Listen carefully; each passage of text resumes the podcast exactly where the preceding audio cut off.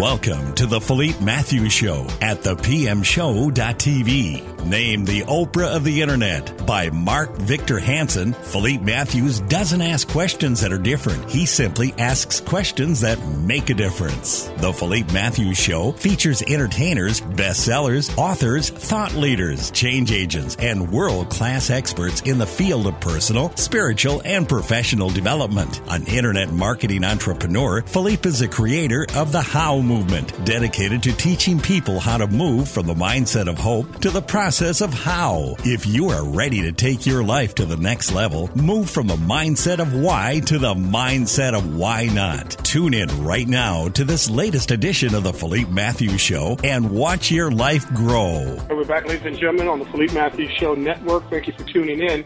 Um, Dr. Meg Blackburn, uh, Blackburn Losey uh, is the author of nine books, uh, including the, the bestseller the children of now and the children of now evolution. Uh, she's an advocate uh, of the children of now uh, and describes them as our very special new generation who innately remains connected uh, to the to the infinite. Welcome back, my dear. How are you doing? Great, great, and thanks for having me back. And hello, everyone who's listening now or maybe later. Absolutely. So, so talk to me about before you know one of the things I want to talk to you about uh, you know after all of these recent events of gun violence and, and and what have you as we go into this new year. I wanted to know how did the children of now, the concept uh, of children of now, relate to that. But before I before I even go there, can you give us a brief understanding of what is a child of now? You know, we're going through a fast forward evolution of humanity like we've never seen before. And that has a lot to do with how our children are perceiving in our world. They're highly sensitive and can multitask in ways that the generation before them, us, were never able to do. You know, mm-hmm. we're very linear in our thinking. These kids can go all over the place simultaneously and literally absorb information and file it away in ways that our brains never worked. Mm-hmm, that mm-hmm. happened, you know, that happened because of us. People like us who had uh sensitivities, intuitive nature, um a, a whole lot of things we didn't understand and weren't considered normal later in life we began to try learning about those things and stepping into them and using them and because of us this new generation is coming into our world with these abilities intact and they use them quite naturally and innately.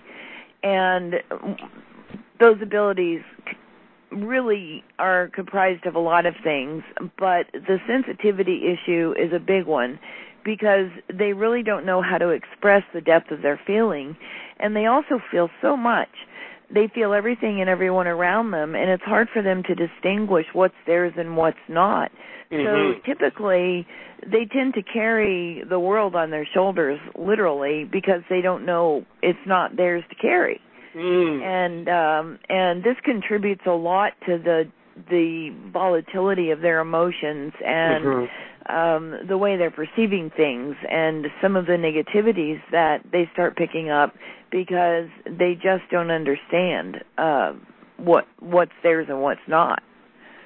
That's very powerful, but it's also extremely frightening, isn't it?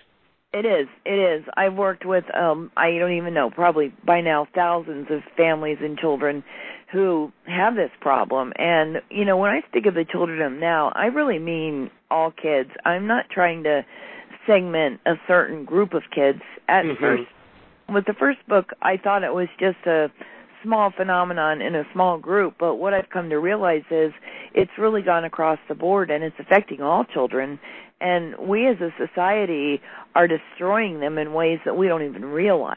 Mhm. Mhm. Wow. Well, so so here's the rub. You you if if a child of now does not have the opportunity to express themselves properly. I remember having a conversation with you about this and saying if they're mislabeled that they have ADD or ADHD or something, uh, mm-hmm. they could become uh, the the the children that we we we look at and are afraid of uh, in this new society in this new world that we're living in.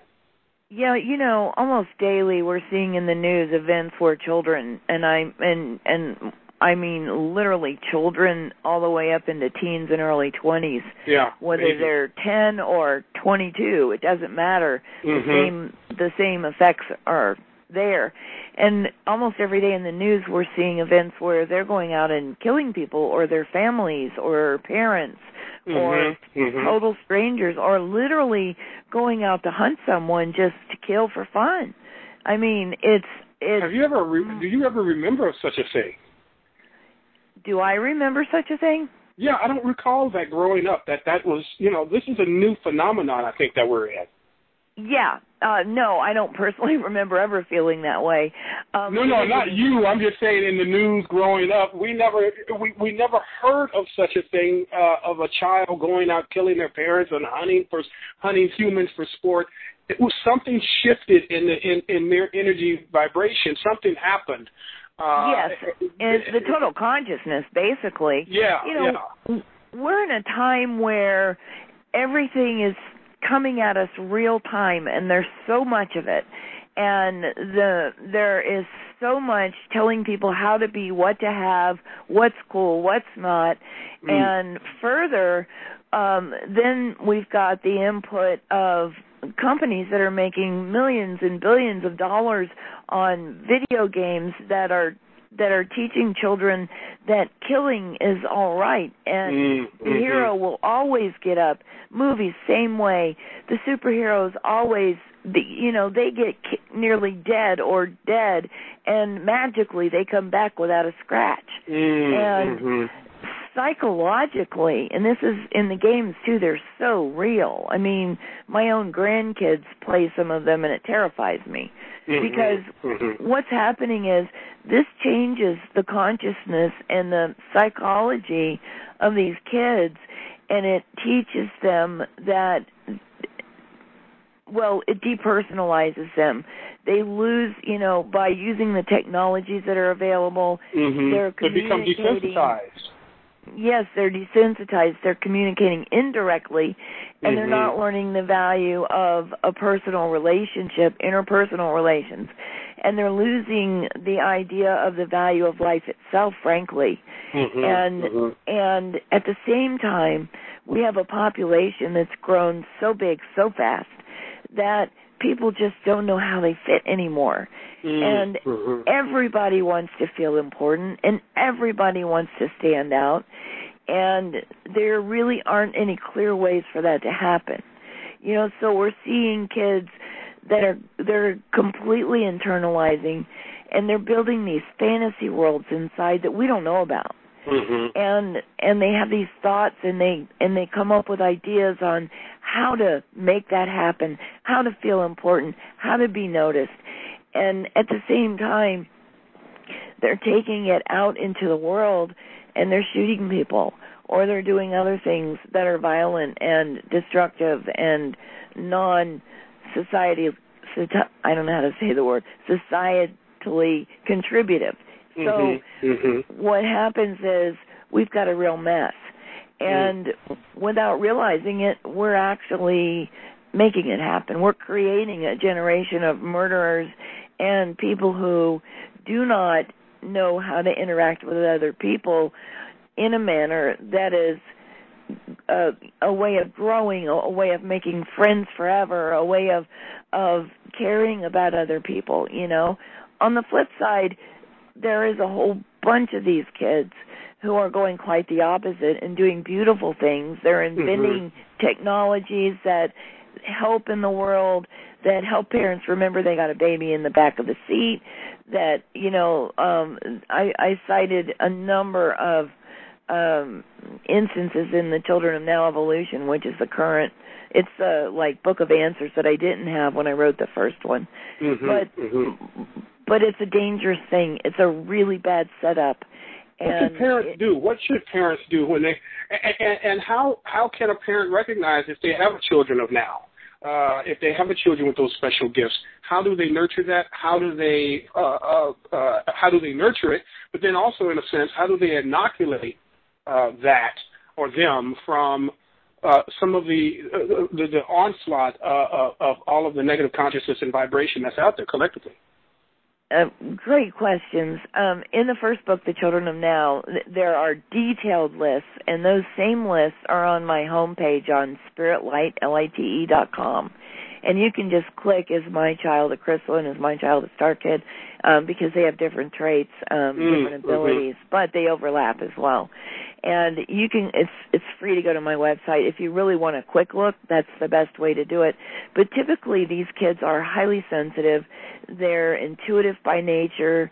They're natural born healers. They'll touch someone very gently and that person will feel better they may say things about remembering past lives or picking their parents um there are a, a ton of traits these kids have but I think, you know, when I first started noticing this a number of years ago, there weren't that many. But now, I think that what's happened is because these sensitivities are growing and the input is so much more, this has really gotten across the board.